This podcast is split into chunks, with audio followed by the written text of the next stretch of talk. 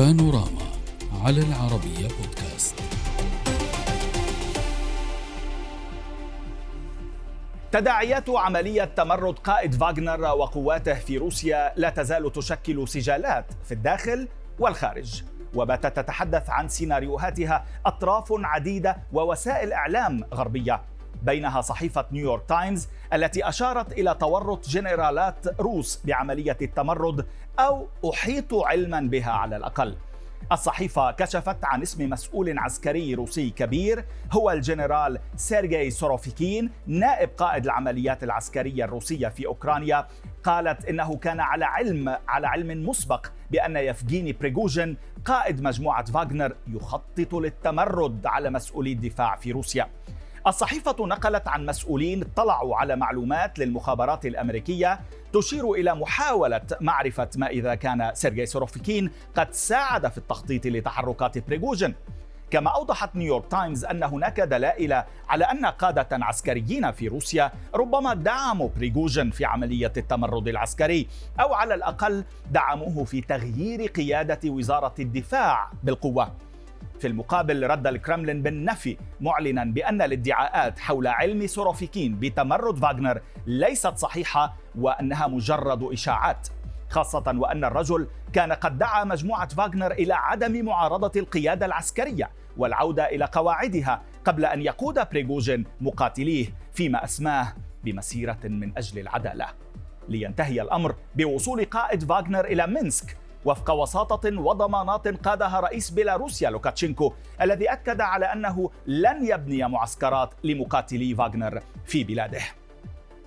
إذن لا يزال تمرد فاغنر القصير في زمنه الكبير في حدثه بالنسبة لموسكو والعالم لا يزال يثير أسئلة عدة، خاصة فيما إذا كان بريغوجين قد اعتمد على جنرالات في الجيش لمساعدته في تنفيذه فعلا أم لا. وفي حال ثبوت ذلك ربما سيستدعي الأمر من بوتين أن يعيد حساباته في هيكلة قياداته العسكرية والأمنية من جديد. معنا الآن من العاصمة الدنماركية الصحفي المتخصص في الشأن الروسي سامر إلياس، أهلا بك. معنا من موسكو ألكساندر زاسيبكين الدبلوماسي الروسي السابق، أهلا بك كذلك. وأبدأ معك سعادة السفير إذا سمحت لي أستاذ سامر. سعادة السفير، الكرملين نفى ولعل الرواية الرسمية الروسية ستنفي ذلك دائما، ولكن لماذا كل هذه الإشاعات عن إمكانية تورط جنرالات روس، أو على الأقل أنهم غضوا النظر مثلا أو لم يتصرفوا بالطريقة اللازمة وبالسرعة الممكنة لإنقاذ ما يمكن إنقاذه؟ كيف يمكن النظر إلى مثل هذه الافتراضات؟ صحيح أنه أول شيء أنه ما نسمعه الآن هذا صناعة إعلام الغربي الأمريكي، وهذا طبيعي أنه بدهم استغلال ما حدث لمصلحة المعسكر الغربي، هذا طبيعي.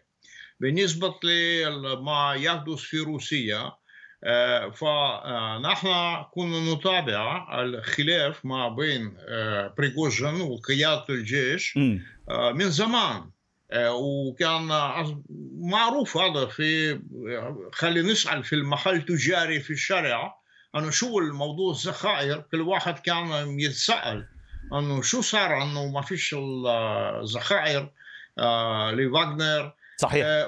فكان أظن كان ضروري معالجة هذا الأمر مسبقا من قبل، ولكن هل عدم علاجه من قبل الرئيس بوتين كان فعلا لأنه هو بين وزارة الدفاع ككل والعسكر ككل ومجموعة ميليشياوية مقاتلة في الخارج ولو كانت روسية ولو قامت بما تصفه موسكو بالتضحيات الكبرى، أو أنه في فعلا خلافات في داخل الجيش في داخل وزارة الدفاع بين هذه القيادات والجنرالات لا يريد الكرملين الإفصاح عنها أو ليس باستطاعته أن يعني يتخلص منها تماما، يحاول إدارة الصراع بينها فقط الآن؟ بعتقد أنه ما فيش داخل الجيش هذا الخلاف.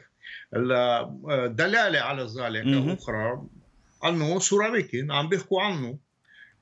سوروفيكين أدلى بتصريح في بداية التمرد أنه هو ضده، ودعا بريغوجين للتوقف في تصرفاته. ليش انه برأيي ليش عم طرحوا موضوع سوروفيكين؟ لانه عندما نام الخلاف ما بين بريغوجين ووزير الدفاع رئيس أركان، فبوتين كما كانت معلومات هو عين سوروفيكين لدور التنسيقي ما بين الفاغنر والوزارة الدفاع لمعالجة كل الأمور. وكان من الواضح أنه منذ الأول كان رئيس يريد معالجة كل هذه الأشياء بهدوء، أخذا في الاعتبار الدور المميز لفاغنر في الجبهة، وفي نفس الوقت أنه تطبيع الوضع. ولكن يبدو أنه لم ينجح بهذا الشيء، ووصلت الأمور إلى ما شاهدناه تمرد. تمام، تبقى معنا لنأخذ وجهة نظر أستاذ سامر إلياس حول هذا الموضوع تحديدا، والسؤال هل هناك تمرد خفي بين جنرالات في الجيش دعموا ربما، علموا مسبقا ربما، أو على الأقل لم يتصرفوا بالطريقة اللازمة والمناسبة، حاولوا غض الطرف؟ يعني نسمع منك ما التسمية المناسبة التي تريد أن تعطيها لما حصل. أنا لا أتفق تماما مع طرحه سعادة السفير في عدد كبير من النقاط. أعتقد بأن هناك قسما من كبار ضباط الجيش ربما صمتوا عن هذا التحرك، لم يتصرفوا ضد هذا التحرك، وهناك خلافات عميقة ظهرت في الآونة الأخيرة. جذر هذه العراقات الخلافات يعود إلى عام 2012. في الشهر الماضي كان هناك تصريح لافت جدا لبريغوجين قال فيه الجيش الروسي ما قبل 2012 وما بعد 2012 يختلف تماما. هو يشير إلى فترة تولي سيرغي شويغو قيادة وزارة الدفاع الروسية، حينها قال بأن هناك أصبح التملق في الجيش هو الأساس من أجل الترفع في الوظائف. إذا عدنا في الموضوع هناك ثلاثة شخصيات ربما رئيسية ربما تكون على علم بالتمرد أو ساهمت فيه أو صمتت عن هذا التمرد ويتوقع أن تكون مشاركة فيه. الاسم الأول هو ميخائيل ميزنتسيف، وهو نائب وزير الدفاع الروسي الذي لم يظهر إلى العلن منذ شهر إبريل الماضي، وقيل حينها بأنه أقيل من مهماته. هذا الرجل كان قد بمقتضى التعديلات أو الإصلاحات التي كان قد اقترحها وزير الدفاع السابق كان يجب أن يتعين رئيسا لمركز الدفاع الوطني، وهو مركز يناط به التنسيق بين القوات وإعادة الرشاقة والتنسيق بين القوات الروسية جميعها. شيغو صمت عن هذا التغيير وحافظ عليه بشكل أو بآخر، لكن قلص من صلاحيات ميزنتسيف وانتقل إلى التصريحات عن سوريا، وفي بداية العملية العسكرية انتهى دوره وانتقل إلى تأمين الدعم المادي للقوات الروسية. الشخصية الثانية المهمة أيضا التي متضررة من شيغو ولا ليست مؤيدة له بشكل كبير هو سيرغي سوروفيكين. سيرغي سوروفيكين كان قد عين ضمن الإصلاحات الجيش في عام 2012 رئيسا للشرطة العسكرية الروسية، وهي هيئة جديدة تم استحداثها من أجل إصلاحات بعد استنتاجات معينة بحرب جورجيا، وبعد ما طلب إعادة إصلاح الجيش الروسي ليصبح أكثر قوة وأكثر قابلية على الحركة. حينها سيرغي شويغو عطل بشكل أو بآخر استمرار هذا الموضوع، نظرا لأن الادعاء العام العسكري سوف تسحب منه جزء من هذه صلاحياته في التحقيق وغير ذلك. لذلك سوروفيكين عمليا توقف نموه الوظيفي في وزارة الدفاع ولم يقم بالدور المناط به بشكل أو بآخر، بقي رئيسا للشرطة العسكرية، ولاحقا تم الاستفادة من هذا الموضوع في الحرب على سوريا. إذا تذكرتم تم إرسال الشرطة العسكرية الروسية للفصل بين القوات في مناطق خفض التصعيد ومناطق المصالحات. الشخصية هناك ثالثة ضمن قلت هناك ثلاث شخصيات. نعم، ميزنتسيف زائد سوروفيكين زائد فلاديمير أليكسيف الذي ظهر في الفيديو بشكل أو بآخر مع بريغوجين أثناء احتلال مركز القيادات العسكرية في رستوف، وكان هناك تساؤلات كيف استطاع أن يحتل هذا الموضوع وكيف استطاع احتلال المركز الذي يجب أن يكون محصنا، نظرا لأنه مركز قيادة العمليات الجنوبية الغربية في روسيا ومركز قيادة العمليات في أوكرانيا وهم تضرر.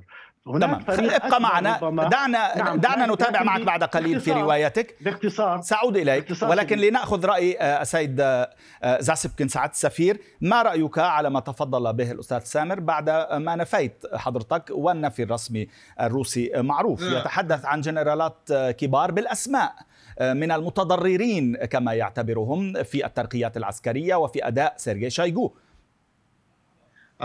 يا سيدي، أنا أبدا لا أستبعد تباينات في وجهات النظر في المواقف أو خلافات في قيادة الجيش، ولكن هذا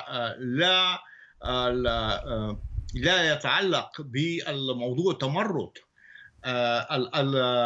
هناك حالة الجيش الروسي هي مش كتير منيحة خلال فترة طويلة، وكان في هناك إصلاح بقيادة الوزير السابق سيرديوكوف التي أدت إلى التغيير السلبي في كل ترتيب الجيش، لأنه كان الجيش الكبير والتقليدي وأصبح جيش متواضع نسبيا، فليس قادرا على خوض الحرب الذي يخوضه اليوم.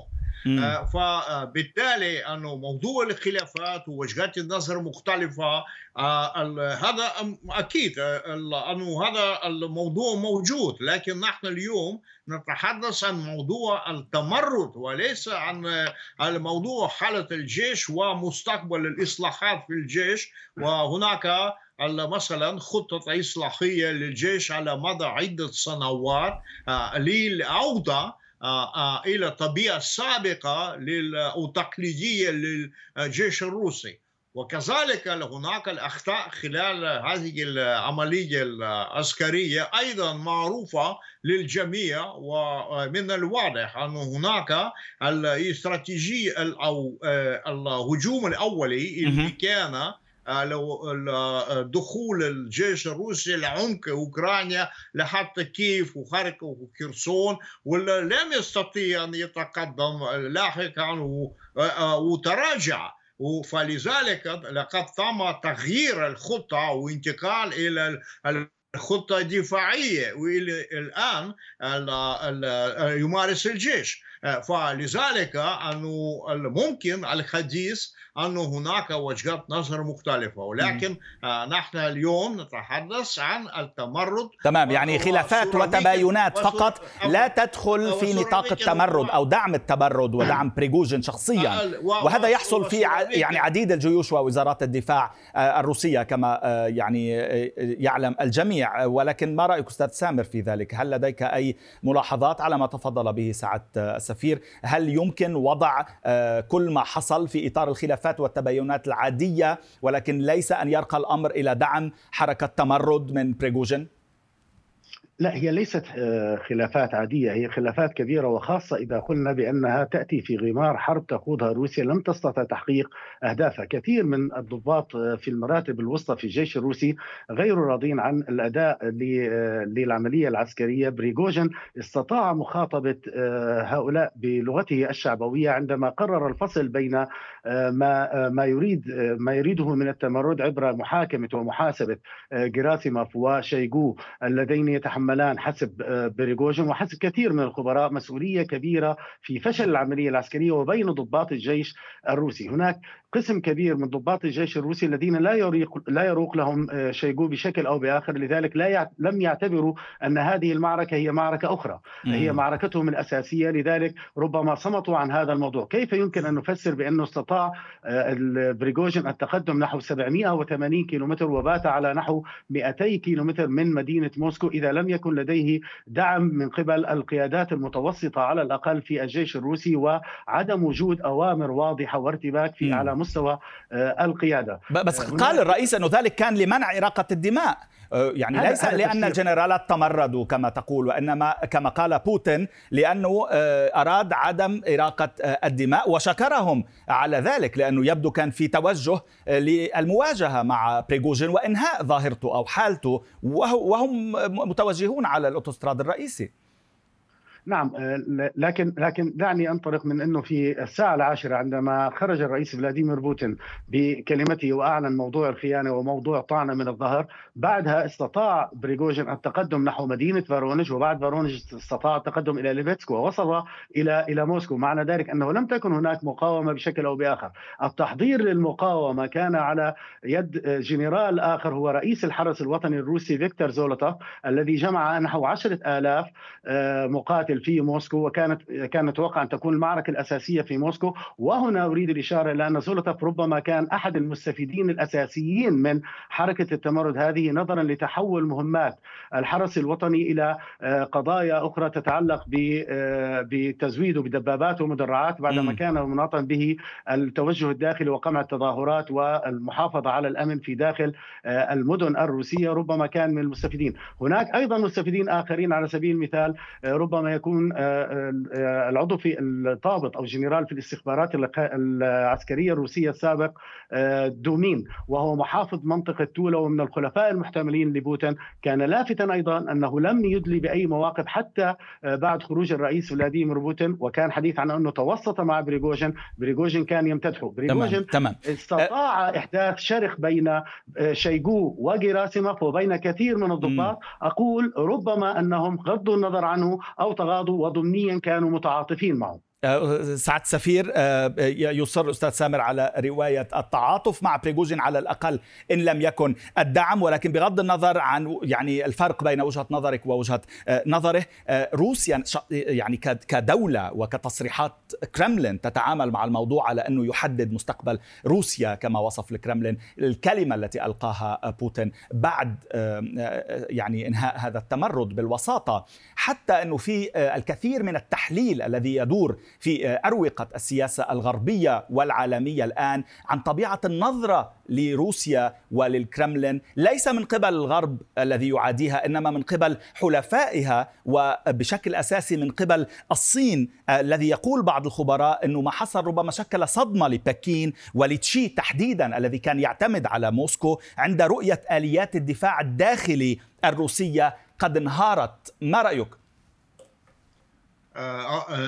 أولا لننتهي موضوع المواقف الضباط الروس، فأريد أن أقول أنه لا يمكن أن نتصور أنه أي واحد يوافق على أنه بوتين يقبل طلب بريغوجين لإقالة شويغو وغيراسيموف، بغض النظر عن تعاطف ضمني أو معلن أو شيء. هذا لا يجوز أن يكون هناك القائد العام يقبل يرضخ لطلبات قائد ميليشيا بالنتيجة. مفهوم. بس نضع موضوع التحقيقات جانبا، لأنه ستبين الأيام بحكم التغييرات العسكرية المتوقعة إن حصلت. ولكن فيما يتعلق بالنظرة إلى روسيا، أجبني عن هذا السؤال لأنه انتهى وقتنا لو سمحت. النظرة إلى روسيا إلى أي مدى باعتقادك تزعزعت إن لم يثبت بوتين مدى قوة بلاده حاليا، كان في الداخل أو في أوكرانيا في عملياته العسكرية؟ أعتقد أنه لم يتغير شيئا نوعيا، لأنه ما حصل كانت هناك أسباب كما شايفين الذاتية، وكانت موضوعية، أنه صفة فاغنر كانت غير واضحة، فلذلك صار في هذا أصلا إشكال. الآن أنا لا أرى أي سبب لتصعيد أو زعزعة الأوضاع. كل شيء تحت مراقبة، ولا جيش الموجود بالجبهة، فلذلك تحرك فاغنر كان صحيح أنه مفتوح طريق، لأنه ما فيش ولكن تعتبر انتهى ولن يكون له تلك التداعيات الخطيرة كما يحاول الغرب تصوير ذلك. أستاذ سامر لا توافق، ما رأيك؟